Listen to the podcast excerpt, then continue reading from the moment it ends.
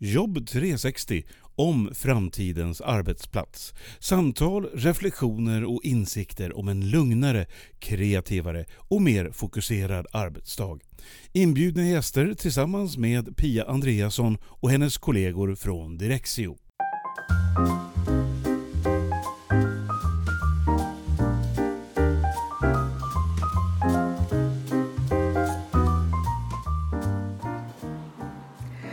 Nu är jag på väg till Studio Stockholm, en arkitektbyrå där jag ska träffa en av delägarna, Marco Cecchi. Mm, nu kom jag på att jag inte riktigt vet hur man uttalar hans namn. Jag får kolla med honom när vi träffas. Men det vi ska prata om är hur det kommer sig att arbetsplatsen är mer än bara jobbet just nu. Att, att man kan jobba på flera olika ställen. Att eh, Solna centrum till exempel har öppnat ett coworking-ställe i själva centrumet. Att hotellobbys, där sitter det fullt av människor som sitter och jobbar. Och jag tänkte prata med honom om vad som händer då när man är arkitekt och inreder de här miljöerna. Eh, vad man behöver tänka på då och hur man tänker när man vill förstärka och förändra beteenden på arbetsplatser. Så, nu går jag vidare mot Studio Stockholm.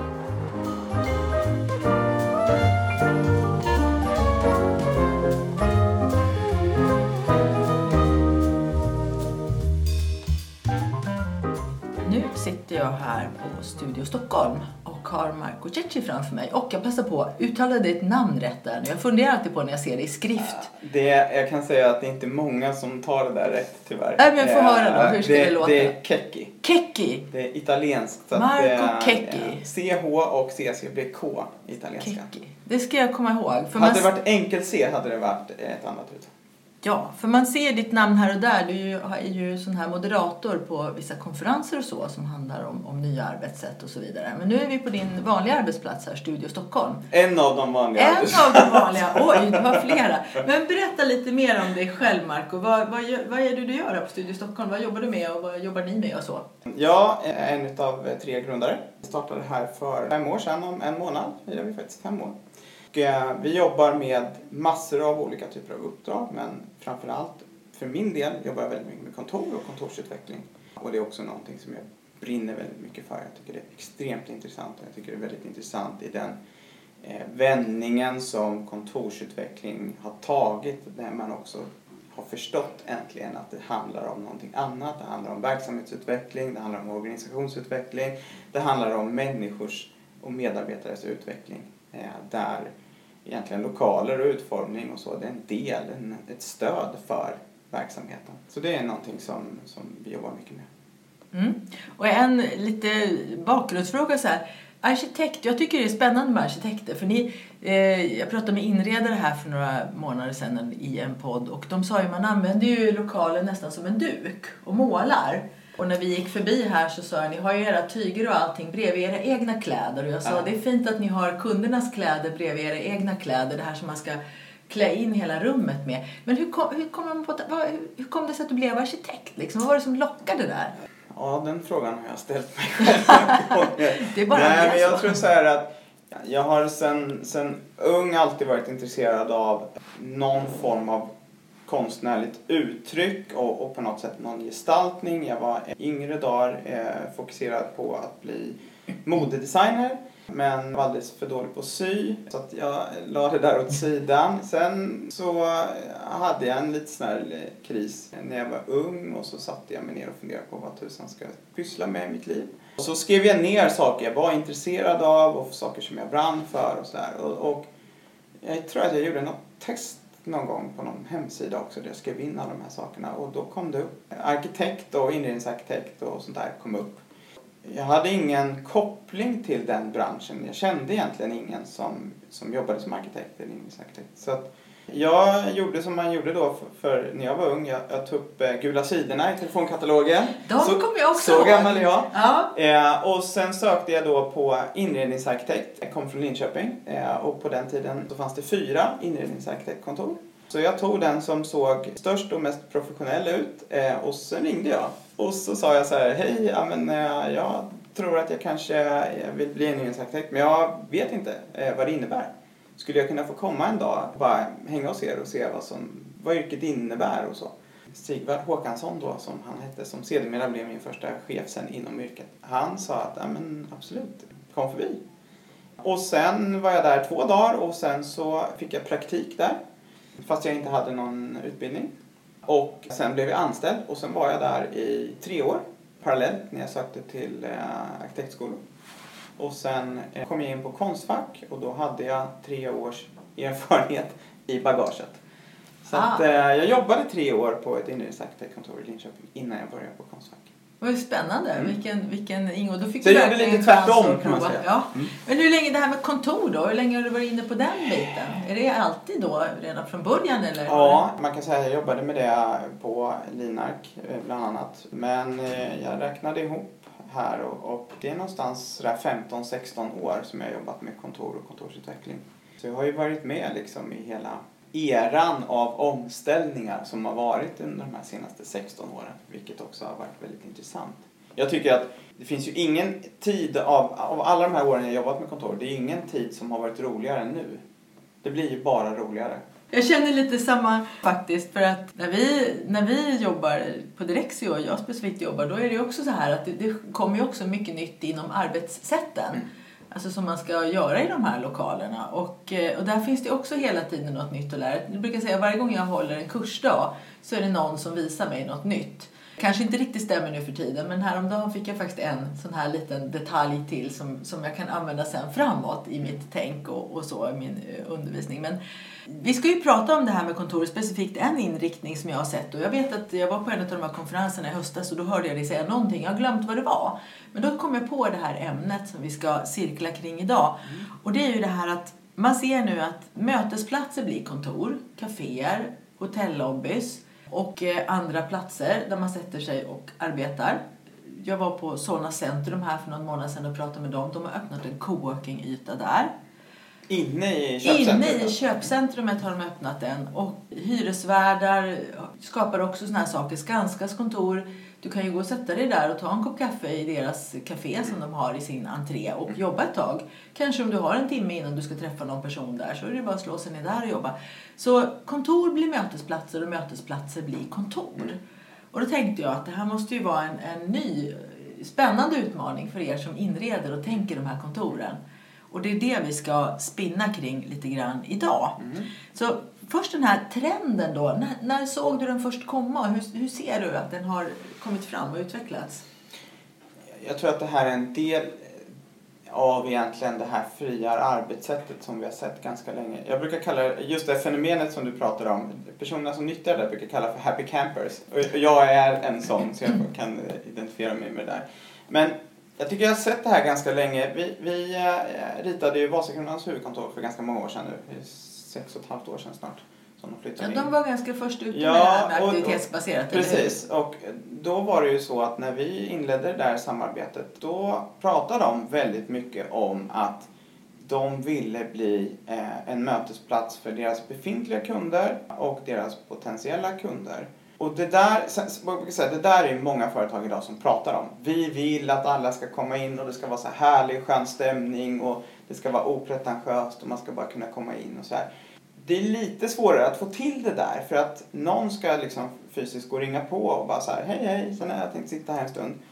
Men jag tycker att Vasakronan lyckades med det där väldigt väl och en av anledningarna till tror jag att man lyckades med det, det var ju vårt grepp att vi inte hade en stor receptionsdisk direkt innanför dörren utan man kommer in i ett sammanhang, man kommer in i ett torg.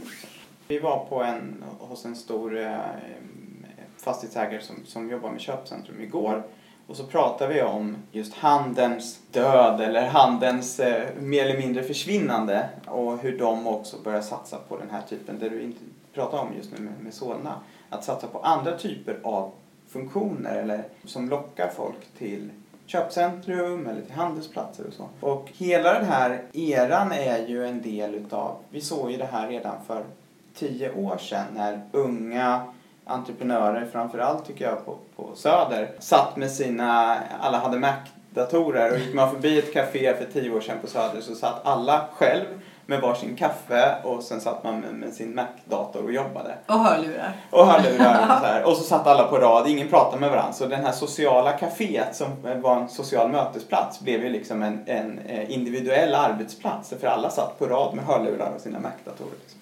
Ja, det kanske är därför som det ser ut som det gör på Scandic Continental här i Stockholm. De har ju också en sån yta. Där har du det där långa bordet där man kan sitta på rad.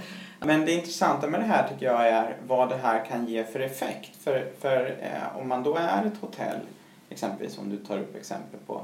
Du får helt plötsligt in andra människor som inte bor på hotellet. Du får in andra människor som inte har bokat bord och ska äta lunch eller middag som normalt sett är om du inte bor på hotellet. Så helt plötsligt så skapar du en, en, en dynamisk mötesplats där olika personer kan träffas. Och där tror jag att det finns väldigt mycket kvar att utforska och förbättra. För fortfarande finns inte riktigt målet, tycker jag, med, med, med de som har det här. Jag tycker inte att det riktigt är eh, definierat och, och tydligt. Vad vill vi åstadkomma med en sån här yta? Varför har vi den här ytan? Så jag tror att vi kommer se mycket mer strategiska val eller utformningar av sådana här ytor för att uppnå ett mål man sätter upp. Ja, där har jag också tänkt mycket på. för att jag är ju marknadsförare också i bakgrunden. Jag gick ju i IHM för en herrans massa år sedan. Nu har jag förstått att unga människor inte vet vad IHM är. Så att Institutet för högre marknadsföring och marknadsekonom. Och eh, jag har ju hela tiden det här marknadsperspektivet mm. i bakhuvudet. Eh, så jag har också funderat på när man bygger en sån här yta om man har börjat förstå att det här är en del av ett varumärkesbygge. Att Scandic Continental genom att skapa den här mötesplatsen eller andra då företag eller organisationer som skapar en mötesplats att de, att de bygger sitt varumärke genom att göra det. Att mm. utformningen av den här ytan ingår i varumärket. Är det någonting som man tänker på eller är man, är man på väg ditåt? Du sa att de är omedvetna fortfarande. Alltså jag, tror, jag, jag ska inte dra alla över en kam. Jag tror att man gör det medvetet men jag tror kanske att man saknar lite om det strategiska varför. Varför gör vi det här? För att bara få in folk eh, bidrar ju inte till någons affär utan det måste ju finnas en bakomliggande del om du kommer ihåg gamla Lydmar på Sturegatan. Det var ju, det var ju, ett, det var ju typ det första hotellet som på samma sätt, där du inte kommer in i en hotellreceptionsdisk utan du kommer in i en restaurang. Där man började skapa den här dynamiska platsen för folk att mötas på. Och det intressanta är, hotell känns ju som en naturlig del därför att det, det, handlar om en mötesplats. Tittar man på vad staden eller kommunen kan erbjuda i form av bibliotek så har ju det funnits ganska länge, framförallt när man är student, att sitta där och plugga. Det är ju också någon form av plats att gå till och göra någonting, en, en typ av aktivitet. De nya kom och... kommunhusen som byggs ja. nu byggs ju ofta också på det viset att det finns en yta där man kan sitta och jobba eller träffas eller så. Och där tror jag att det handlar väldigt mycket om att överbrygga motstånd. Det vill säga att jag som medborgare ska gå in och sätta mig i ett kommunhus eller ett stadshus och sitta där och jobba man måste hitta eh, signalvärden som gör att det känns otvunget eller eh, helt avslappnat att gå in och sätta sig där och jobba. Därför tror jag att det är mycket enklare att bara glida in på ett café. För det sitter på något sätt kanske lite mer i ryggmärgen hos folk och man ligger öppet och det är synligt och man ser folk sitta och jobba. Så mycket av det där handlar om också vilken signal man sänder för hur väl man vill få in folk hos sig. Och när ni då, den här trenden som har kommit nu som ni ska möta när ni inreder de här miljöerna. Hur, hur tacklar ni det? För ni fram det som förslag ibland när ni ser att det är möjligt? Eller är det kunden som har tänkt det och, och så? Eller var, varifrån kommer tankarna? Ibland har våra kunder en ganska tydlig idé vad man vill åstadkomma. Ibland har man snarare kanske ett tydligt mål. Men när det kommer till kontor så finns det också en, en som, man kan säga, som motvikt till det här så kommer också ett ökat säkerhetskrav som vi har sett på senaste, senaste åren. Där säkerhet i form av både personsäkerhet, spionagesäkerhet kommer in. Så att vi ser eh, snarare, eh, förr så fanns det egentligen så här en, en extern zon eh, och så fanns det en intern zon. Och så var det ganska täta barriärer. Idag ser vi mer att det är en trestegsraket, det vill säga en grön, en gul och en röd zon. Vi ritade ju tre nya huvudkontor här precis vid Globen, jättekontor, 15 000 kvadrat. Där är det ty typiskt så att man kommer in i en reception där du har den, eh, den gröna zonen, där kan alla gå in. Där finns det eh, både mötesplatser och platser där du kan sitta och jobba eller där du kan träffas. Sen för att komma vidare in i den gula zonen, då måste du anmäla, då måste du ha någon som du träffar och då får du komma in. Och där har vi väldigt mycket av den här stora öppna scenen och de här mötesrummen. Och hela deras matsal och pentry och eh, biljardbord och allting sånt finns i den här. Och sen därifrån kommer du sen inte vidare till den röda zonen för där måste du vara medarbetare. Och det här är ju ett steg att på något sätt hålla personer du inte vill ha in som del av verksamheten ens. Så vi ser den här trestegsraketen. Så att den här öppenheten att bjuda in folk finns ofta, ska jag säga, nästan från alla organisationer att man vill vara den här trevliga platsen där folk ska känna sig ganska bekväma att komma in och där man också kan skapa, för det är det man vill, man vill skapa interaktioner. Framförallt då som, som organisation. Du vill hitta interaktioner, du vill vara den här mötesplatsen där dina kunder eller potentiella kunder eller samarbetspartners befinner sig. Så att vi har en utmaning i det här med säkerhet kontra önskan om att vara tillgänglig och skapa interaktioner. Så vilka, när ni ska skapa den här tillgängligheten då, vilka, vilka element jobbar man med då som inredare? Vad har du för baskit som du börjar att måla med? Ja, vi jobbar ju kanske inte riktigt så. Jag tror att det handlar väldigt mycket om, som jag var inne lite på tidigare, att överbrygga känslan av att kunna nyttja den här ytan på ett, på ett otvunget sätt. Den är väldigt viktig. Det får inte kännas lite olustigt eller det får inte kännas lite ogästvänligt att komma in. Och, och tycker hotell har ju varit väldigt duktiga med det där. Idag så skulle inte jag tveka att gå in i något hotell och hänga i deras lobby. För att det är mer så som det fungerar. Men det är ju också en mycket mer offentlig plats. Kommer man till kontor så är det en liten annan del. Men att försöka få till en, en väldigt trevlig miljö där man kan erbjuda olika typer av, precis som vi jobbar med, med kontorsytor, att vi jobbar med olika typer av variationer. Där du kanske har det här stora community table som du var inne på sist, där alla sitter och är en del av ett, en större interaktion där du faktiskt kan träffa på någon. Till kanske lite mer undanskymda platser där du kan jobba lite mer ostört. Kanske sitta och läsa eller ta din kaffe eller köpa någonting liksom i, i kaféet eller i baren.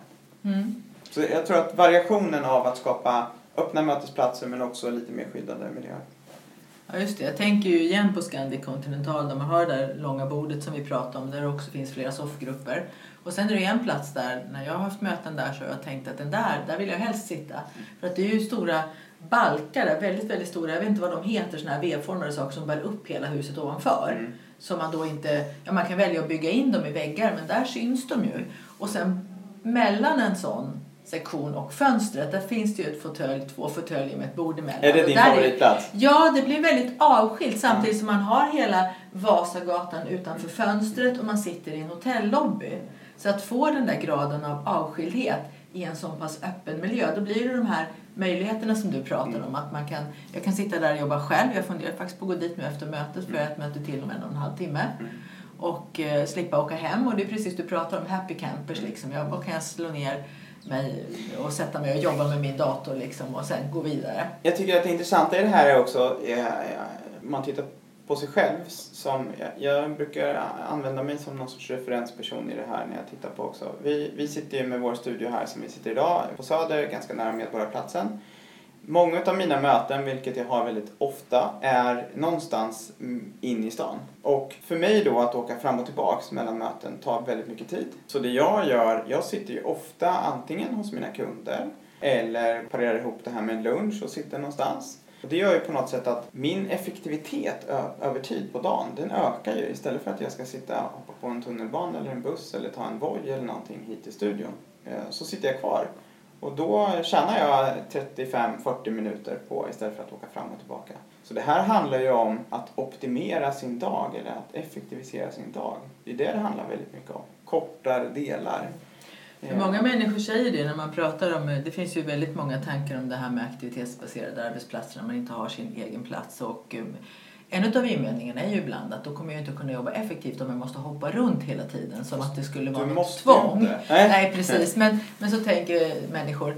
Men eh, det som du säger nu då att, att också en rörlighet, om man har den här rörligheten så kan man ju å andra sidan tappa tid. Om man bara kan jobba vid sitt skrivbord och inte mm. någon annanstans så tappar man ju Absolut. tid. Och sen också det här att byta plats. Hjärnan orkar ju inte koncentrera sig mer än kanske 25, 30, 35 minuter i taget. Och sen måste man göra någon typ av break. Det är också någonting som jag ofta lär ut med mikropauser, att det är att ladda om batteriet för hjärnan. Men att, man, att då förflytta sig en bit kanske för att man ska jobba med något annat. borde inte vara en främmande tanke. Eller jag hoppas att det kommer att bli en mindre och mindre främmande tanke. Som du säger, om jag har en halvtimme så kan jag sitta kvar hos kunden och då använder jag den tiden mycket mer effektivt än om jag skulle resa mig och förflytta mig på en gång och åka tillbaka hit till studion då för att kunna arbeta. Och det där bygger ju på att man helt mobil. Och eh, till personer som vi jobbar med i, en organisationsförändring eller en arbetssättsförändring så brukar jag prata väldigt mycket om det där att eh, dels måste eh, förutsättningarna finnas för att du ska kunna jobba mobilt. Jag har ju allt mitt, eh, hela mitt kontor är i den här väskan som står här bredvid. Jag har inte ett enda papper. Och det gör ju på något sätt att jag, det sista jag gav upp det var liksom eh, skissblocket. Jag förstår som, det. som för många arkitekt, arkitekter ja. har. Ja, Precis, ja, det exakt. där kan jag förstå. Jag Ja. brukar säga till arkitekterna i utbildningen att det får du såklart ha kvar. Det är ju inte värre än så. Men Jag har- behöver inte ha alla papper. Jag har ersatt det med en Surface och jag har en penna så jag kan skissa på skärmen. Mm. Eh, och jag har gått över, sista var också alla anteckningar som jag gick över till OneNote. Eh, Ja. Och då är det sökbart vilket är helt fantastiskt när man skriver väldigt mycket anteckningar från det. Så att, Ja, för du måste ju ha svårt att komma ihåg vilken kund var det jag sa just det ordet och till. vilket då möte söker du. så. Då söker du bara. Och det där är ju också finesser som jag visar människor hela tiden.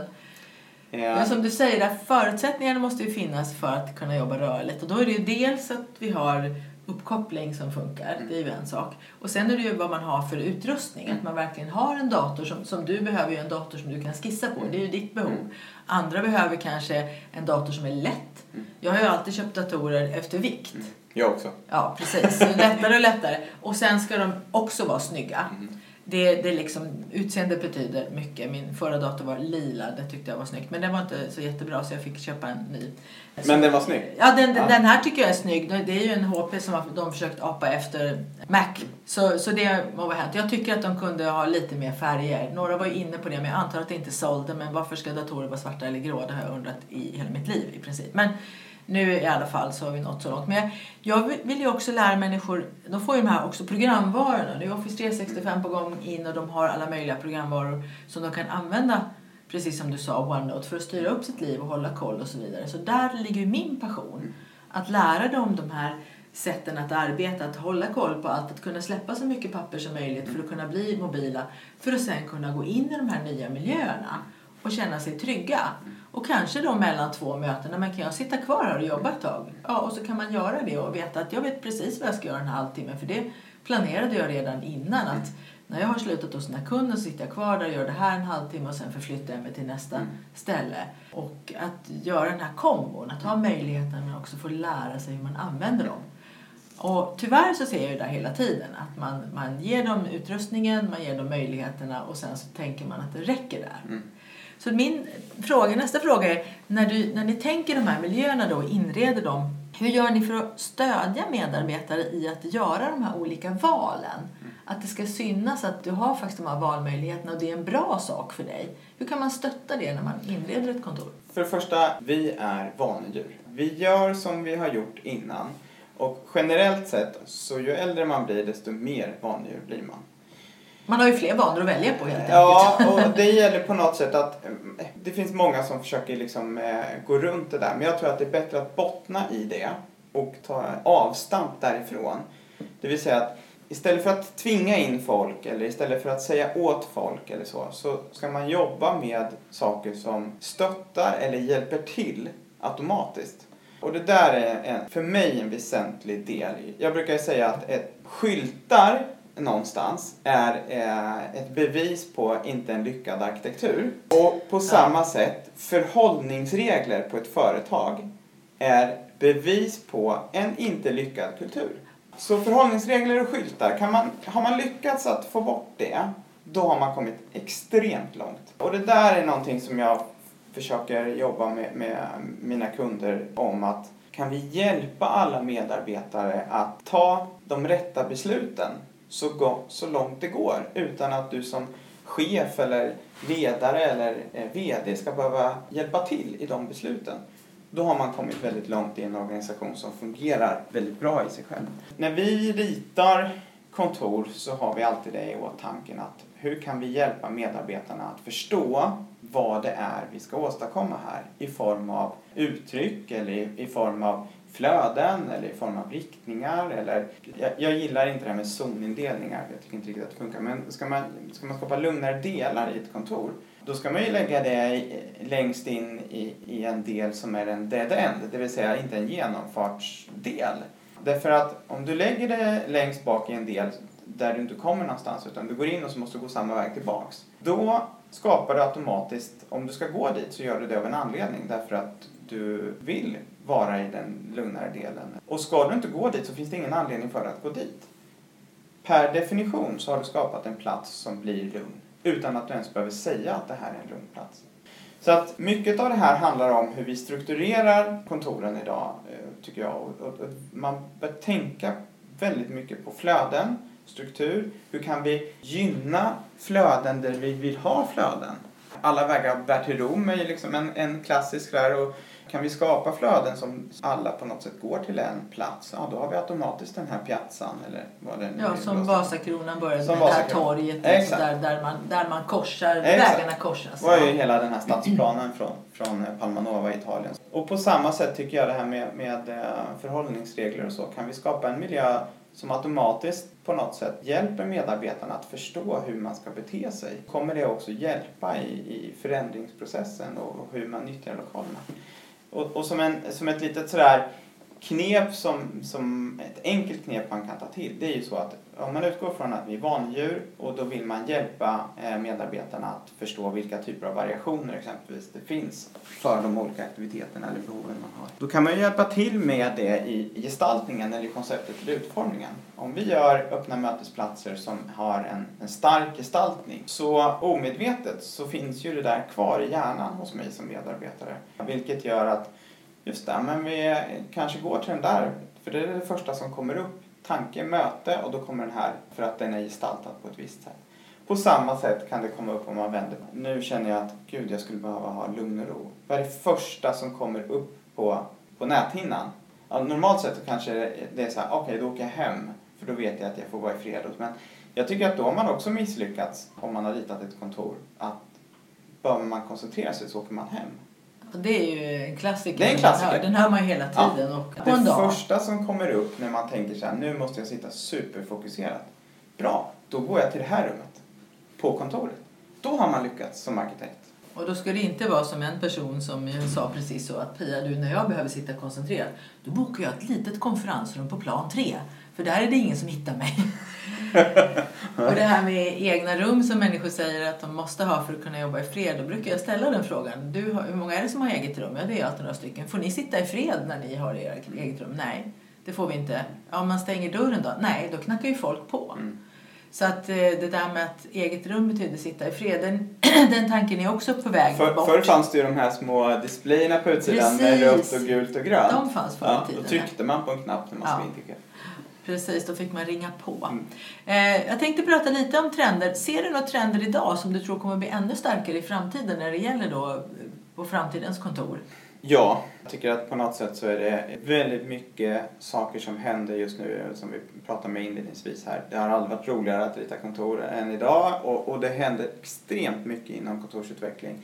Och det intressanta är att det som har börjat hända nu inom kontorsutveckling är ju så att det börjar ske utanför alltså kontorets fyra väggar. Som vi berättade bara, det flödar ut. Det flödar ja. ut. Vi hittar eh, överbryggningar mellan hem och kontor. Vi hittar överbryggningar mellan kontor och, och platser i staden, mellan eh, arbetslivet och privatlivet. Så att det intressanta här är ju att titta på eh, det som har efterföljaren av så att säga coworking-delen med co-living. Vi börjar titta på vad händer med den. Vad händer när du, när du för ihop co-living och co-working? Det fanns ju en idé på 50-talet när man byggde Vällingby centrum med ABC-staden som man pratade ja. om. Med, med arbete och bostad och, och, och, centrum. Men det var ju fortfarande så att, att man var så att säga, segregerad mellan de olika delarna. Arbetet var arbetet, bostaden var bostaden och, och centrumet var centrumet de här sakerna börjar vi nu se att de eh, mörsas ihop till en enda sak. Där du kanske bor ihop med andra ihop, eh, där arbetet är en del, där också service är ju mer idag än centrum kanske. Mixas ihop i en, i en enda stor mix. Jag tror att vi kommer se väldigt mycket av en, en mänsklighet framöver, framförallt i storstäderna eh, och, och kanske de mer icke-hierarkiska länderna. Eh, Sverige är ett av dem. Där vi börjar se de här sakerna mycket mer tydligt. Redan idag ser vi att det finns fastighetsägare som, som börjar bygga andra typer av kollektivboende, hette det ju förr, och kontorshotell hette det förr. Men där man börjar se att det finns ett annat behov av att få ihop det här och den gemensamma nämnaren i alla de här sakerna är ju, tycker jag, högre kvalitet, högre service, interaktion, nya möten. Är det någonting då som är på väg bort, mer än cellkontor på 15 kvadrat där man stänger dörren och de här lysknapparna utanför? Jag tror att de redan är försvunna. På väg bort, jag ska säga ängsligheten tycker jag är på väg bort. Många organisationer de senaste åren har varit ganska ängsliga i sina förändringar. Man vet inte, det innebär Man backat stor... in i framtiden. Ja, men man är lite så här, ja vi känner oss lite tvungna i det här eller ja, vi, men, men det finns ju stora risker och det har funnits en ganska stor ängslighet. Jag tycker att den håller på att försvinna eh, och jag tror att anledningen till det är att vi ser att de här förändringarna som har skett de senaste åren har gett ganska intressanta och bra effekter. Och, och då, som alla andra saker som sker, evolutioner och sådär, eh, det finns en ängslighet i början. TVn var ju skadlig när den kom. Liksom. Ängsligheten tror jag, den håller på att försvinna. Eh, och jag, jag, tror att vi kommer eh, möta utvecklingen nu mycket mer öppet. Ja, då har jag nästan hela svaret på min sista fråga här. För att mm. Ett svar har jag redan hört, ett svar sa du nyss. För den frågan är, vilka tre råd skulle du vilja ge till företag och organisationer som står i begrepp att göra om kontoret? Och en sak har du sagt flera gånger, det är flöden. Ja. Och mötesplatser. Och ja, nu sa du släpp ängsligheten. Ja, det, det, det, det, det tror jag är bra råd. Sen om det är topp tre. Jag, jag tror att och jag har tjatat om det här så många gånger och du har hört mig prata om det många gånger. Men strategi, strategi, strategi. Målet. Vad är strategin? Vad är målet? Vad är effekten vi vill uppnå?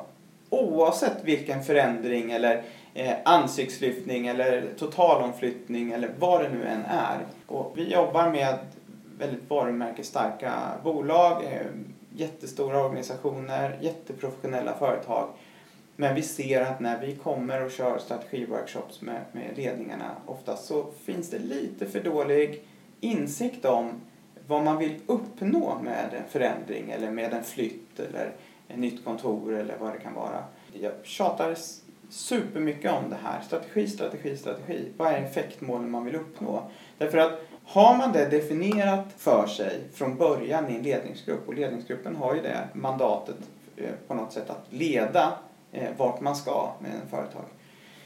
Eh, så blir det mycket lättare för varje medarbetare sen att förstå. Det är inte säkert att alla accepterar. Det vill säga, här är vår nya strategi med lokala arbetssätt. Det är det här vi vill uppnå. Det är inte säkert att man köper in på det, men man kan i alla fall förstå varför vi gör den här förändringen sen. Ja. Därför att vi har målet ganska klart och kommunicerat för oss. Man kan förstå med hjärnan men inte kanske med känslorna. Men ändå, så kan det då, vara. då kan men... huvudet hjälpa till att man så småningom faktiskt ja, äh, tar exakt. till sig det här. Och då kan det vara så här, vi ser att, att förändringsresan eller förändringsprocessen hos medarbetarna blir mycket snabbare. Sen finns det de som bara säger, nej jag, jag köper inte det här. Nej men då byter personen jobb. Men det är bättre att man gör det innan än att man gör det efter och, och blir en bromskloss genom hela processen. Mm. Så, så, strategi och, och, och mål, är, är, jag skulle säga att den är högst upp på min topp tre-lista. Ja, jättebra. Sen kommer det här med flöden, mötesplats ja, det, det, och sådana saker också. Tänk de är, de är träffas. extremt viktiga. Men det beror ju också på vad det är man vill åstadkomma. Det kan ju finnas organisationer som kanske inte vill skapa de här mötesplatserna. Det finns ju faktiskt sådana organisationer idag, även om de inte är många. Det är, ska jag säga, topp tre att det snarare är det att mötes. Överbrygga silotänk, få bort det, jobba på ett annat eh, korsbefruktat sätt inom organisationen. och Så där. Det är mer de frågorna vi Ja, det är ju min senaste spaning här som får höra hemma i ett annat program. Att det här med, med silosarna, när man bryter ner dem i de här nya arbetsmiljöerna som, som man bygger nu så kan man eh, få syn på sin verksamhet på ett helt nytt sätt. Vad är det egentligen vi gör här och hur ser vår verksamhet ut? Men som sagt, det får vi ta i ett annat program. Ja. Så då får du lyssna på det avsnittet. Jag lovar att tipsa dig när det kommer. ja, det är bra. Okej, okay, tack ska du ha Marco. Tack så mycket.